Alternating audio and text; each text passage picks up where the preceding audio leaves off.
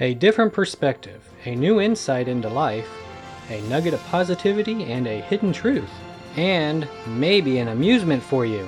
Welcome to From My Standpoint, a twice-a-month podcast with your host, Josh C. Jones. Hey, welcome to From My Standpoint. I'm your host, Josh C. Jones, and in this part, we're going to talk about the worldly side. So let me get into this new opening real quick. Hold on.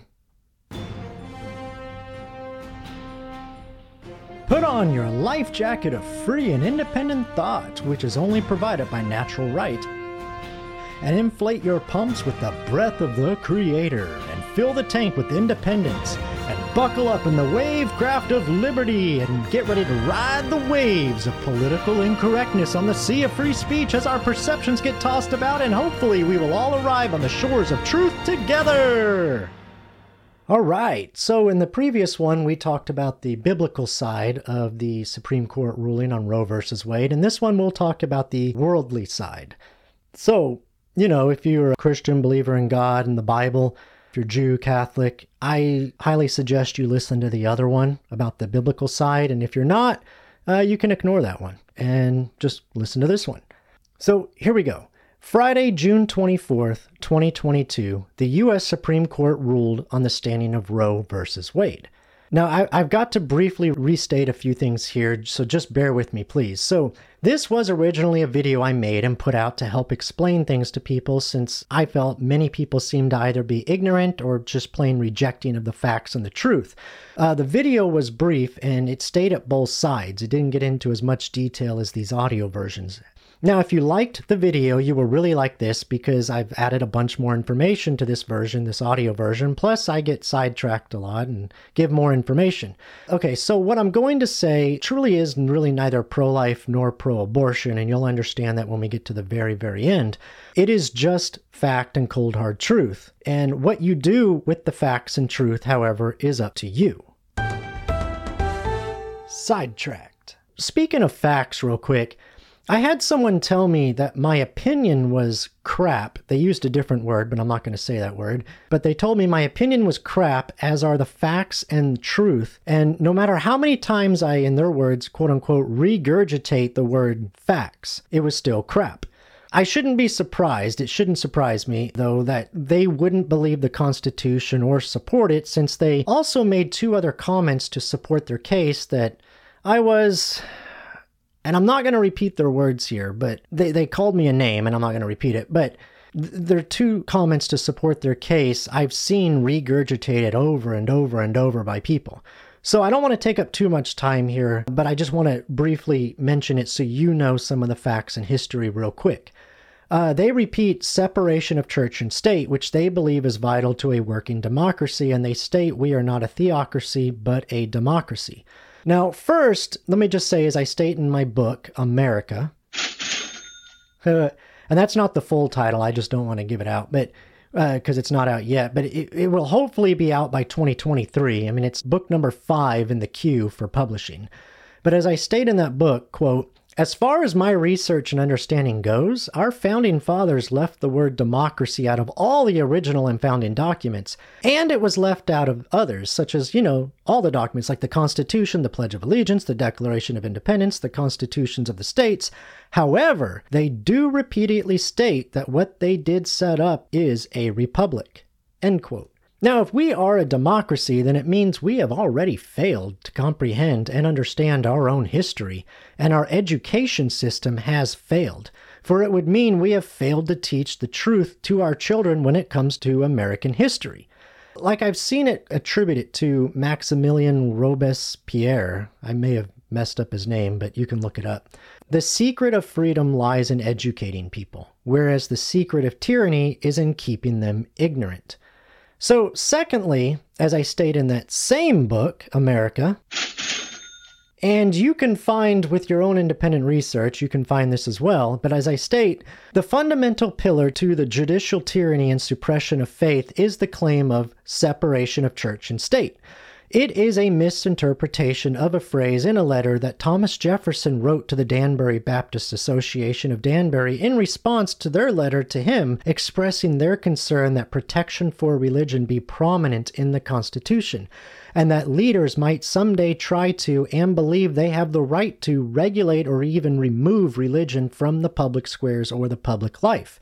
Jefferson wrote them back, telling them that they do not need to worry about this because the government has no powers granted to it to interfere with the church or religion. He assured them that the Constitution clearly protected public religious activities.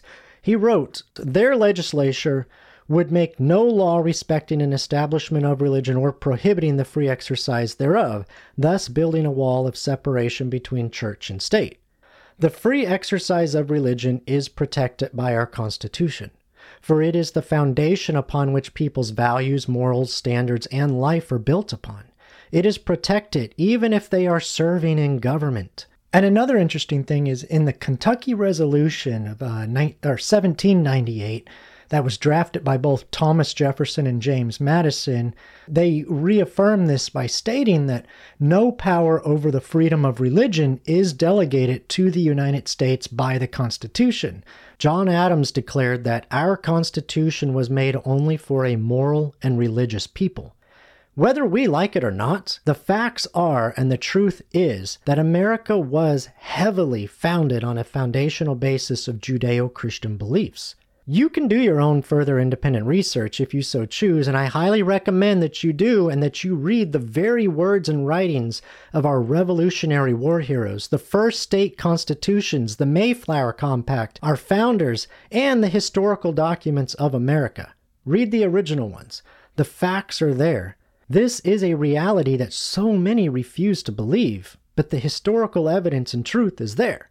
But that is enough about any religious or biblical truth in our founding for now. I just wanted to get those two things out since I see them repeated over and over and over again. So let's get back to this, the worldly view of this. So the reality is there are only two sides to the debate about the Supreme Court ruling on Roe vs. Wade and abortion, biblical and worldly, and I've already talked about the biblical one in the last episode, so in this portion we will discuss the worldly side, and here we go. From a worldly standpoint that is non-biblical, we look at the supreme law of the land, the Constitution of the United States of America, and we look at our founding ideals and rights. And this one applies to every one of us who live in the United States of America, whether we are religious or non-religious. And unfortunately, for those who believe abortion is a basic human right, or one granted specifically to women, or one guaranteed by the founders or the Constitution, this is just not true. It is not mentioned in the Constitution or our founding documents, therefore it is not a constitutional right, and it is definitely not a God-given right. I've already gone over that in the last episode.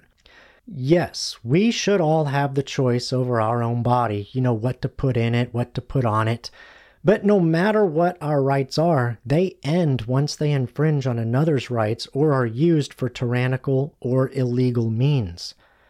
Our Declaration of Independence clearly states, "We hold these truths to be self-evident, that all men are created equal, that they are endowed by their Creator with certain unalienable rights, that among these are life, liberty, and the pursuit of happiness." The right to life is an unalienable right. It is a right granted by our Creator, not government. Think about what happens when someone murders another human being. And I'm not talking about self-defense, because self-defense is different. We have the right to protect our own lives, property, and family.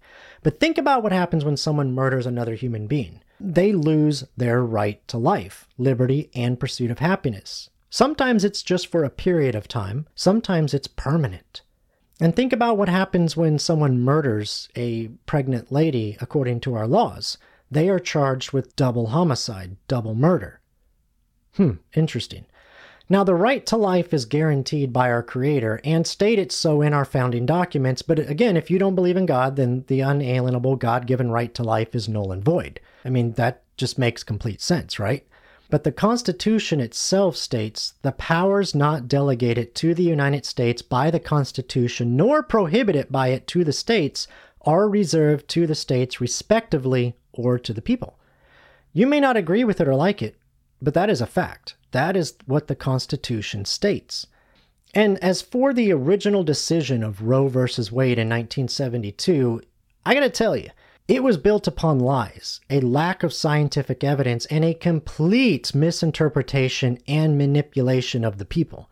And you may be saying, what the heck is he talking about? Yeah, do your research. Read about it. Because from what I understand, science had yet, and the ultrasound at that point could not yet confirm exactly what was happening inside the mother's womb, which helped that case. Now, science now knows, since then, that what is inside a mother's womb is a living human, a baby that has a heartbeat, that can move, that can feel pain, that has brain activity. Even medical science calls that quote-unquote clump of cells, or parasite as some refer to it, even medical science calls it a baby, a living human being. So that argument of science has settled that debate and thus requires the overturning of an already unconstitutional ruling. The manipulation was mentioned earlier, where the Supreme Court in 1947 wrongly interpreted the First Amendment and inserted the long-held phrase for the restriction, oppression, and control over religious practices, the quote-unquote separation of church and state. And most Supreme Court decisions are actually built upon the precedents of previous ones, except if you go back to the original Supreme Court decisions of the late 1700s and in the 1800s, because for some reason those are largely ignored. I mean, you'd think that they would be vital since they were close to our founding and the ideals of our founding fathers, but oh well. Anyway, it was not from the Constitution or our founding documents as they claimed, but it was from a private letter. The misinterpretation part came from them using quote-unquote their truth, which is their opinion, and not reading the whole text, not looking at what Jefferson actually said in his letter or his other writings, and from taking one phrase out of that whole letter out of context for political agenda. Now, they decided that the Constitution protects an individual's quote-unquote zones of privacy, which they claimed was broad and therefore they could impose their opinion where fit. It's interesting to me that in this quote-unquote zones of privacy that they stated child rearing was in there, which is the process of bringing up a child or children for, you know, the parent. How soon they and others, including the government and state, ignored this stated opinion and began, according to the justice's decision of that time, violate the parents' rights of child rearing in this quote-unquote zones of privacy, both in the home and in the schools. Anyway, religion could not be used to state the intrinsic value of human life, according to them. However, they did state that after the first trimester and up to fetal viability, the state's interest in quote-unquote protecting the potentiality of human life could be enacted to secure the child's right to life. This, however, was changed by Planned Parenthood in the early 1990s to the Heard quote-unquote undue burden test. According to Planned Parenthood, the woman could terminate the baby whenever she wanted, even after fetal viability. Now, I find it interesting that in all these cases, even with Planned Parenthood talking, they're always talking about the woman being pregnant and the woman having the baby, and it's the woman's right, that it's woman, woman, woman. They never once mentioned man could be pregnant, man could have a baby, or the man's right when it comes to abortion. It's always the man has to be quiet because the man can't get pregnant, can't have a baby, until recently. I just found that interesting. Now, what I was talking about with the zones of privacy and the Supreme Court's decision there, this was right after they ruled on the case United States versus Milan Vuitch. I don't know, I mispronounced his name, I'm sure I did. But it's where the Supreme Court actually upheld the Washington, D.C. law prohibiting abortions except to preserve the life or health of the pregnant woman. They ruled it was not unconstitutionally vague and held. Now, those arguing for abortion, even at that time and before then, even now, seem to argue that under what they deemed vagueness, that the woman had the legal right to an abortion to preserve her own life, that is, the quality of her life, as it was before she became pregnant. They said that the woman had the right to have an abortion to preserve the quality of her life as it was before she became pregnant. Now, like I said, this is a big supporting issue for abortion even now. That is the quality of life, the quality of life, the quality of the woman's life, or the potential bad quality of the baby's life, not the intrinsic value of life itself. But remember, science has clearly proven since that time that at fertilization, the new human's life's gender, ethnicity, and other traits are actually already determined through the new DNA strand created. And it's shown that at about 22 days after fertilization, the baby's heartbeat can be detected. And at about 6 weeks, the baby's brain activity is recorded. The argument in the 60s and 70s was very lacking in scientific evidence, which greatly helped push Roe versus Wade, for abortion. But which we are now certain of with scientific evidence that the baby in the womb, based on scientific evidence, is a unique human life with its own DNA strand, that it does have a heartbeat, that it does have brain activity, that it can move, and that it can feel. It can feel pain. And the lie came from both the Supreme Court in their manipulation and misinterpretation and from Norma McCorvey, the real quote-unquote Jane Roe. I'm telling you, read about her and her fight for abortion. It is fascinating. And in 1995, Norma McCorvey, she became a pro-lifer. She even admitted that her case was built on lies. She was never raped, as she originally claimed. She came out and admitted that. That was a complete lie just to manipulate the emotions of the people. And she said about her attorneys, she later would admit about her attorneys that they were, quote, looking for somebody, anybody to use to further their own agenda. I was their most willing dupe, end quote. Now, although she was looking for an illegal abortion at that time, her baby was not aborted. She had her baby. And she still said she felt tremendous pain, depression, and regret, even attempting suicide because of her involvement allowing women to have abortions and kill babies. She stated, and this is her words, quote, although I was an emotionally abused child and a sexually abused teenager, I believe the worst abuse was inflicted by the judicial system. In retrospect, I was exploited by two self-interested attorneys. Worse, the courts, without looking into my true circumstances and taking the time to decide the real impact abortion would have upon women, I feel used me to justify legalization of terminating of the lives of over 35 million babies at the time of her statement, of course. Although on an intellectual level, I know I was exploited. The responsibility I feel for this tragedy is overwhelming, end quote. The original case was built on lies, manipulation, misinterpretation, and it was completely unconstitutional. Do your research. I mean, I'm not the smartest person out there. I can tell you that right away. But even I know how to pick up a book and read, and I know how to do some research.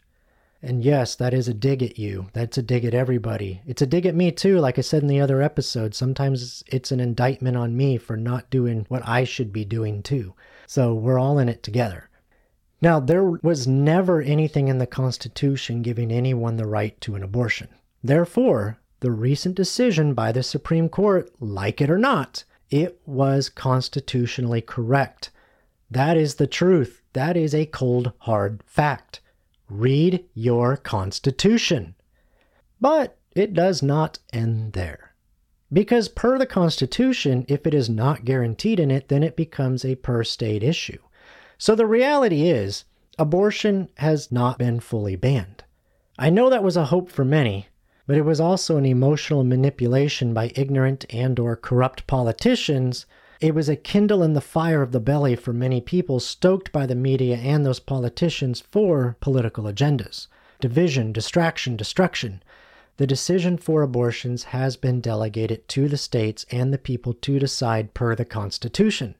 This is reality. You've been duped. We've all been duped. You've been duped. I've been duped. We've all been duped. We've been lied to for decades, and we are now being lied to again to stir up hate and division and violence for political votes and agendas. I'm going to say it again. The reality is abortion will never fully be banned or stopped. That is a fact. That is a cold, hard truth. If you are for abortion, you will always be able to find a place to have it performed.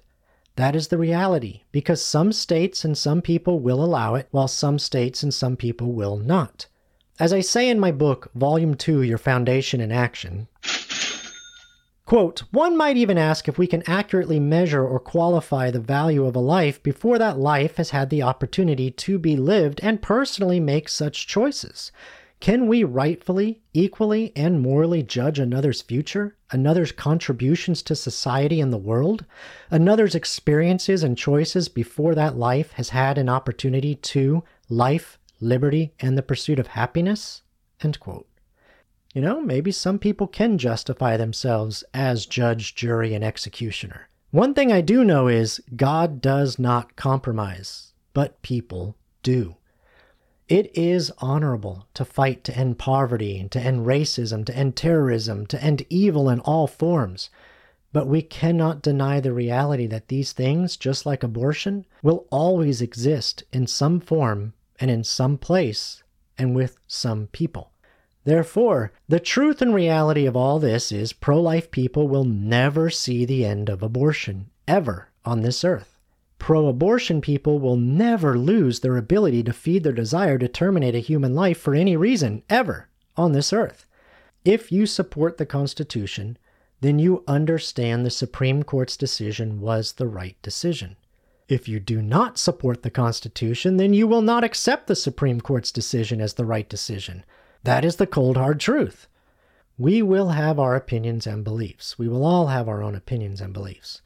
We just need to be aware, be rational, and show some wisdom. Don't let the political elites or the news media deceive you and cause you to be further divided with your neighbor and your family. Division is a tactic of war. It is a tactic to deceive and conquer and destroy. Remember these two very important facts. They are the cold, hard truth. They are reality.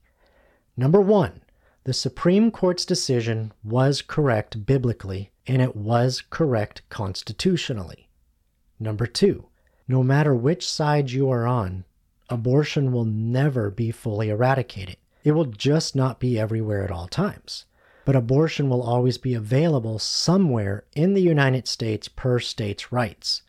That is both the beauty and the tragedy of the Constitution and the great diversity and beliefs in these great United States of America. And that is the facts. That is the truth. That is reality.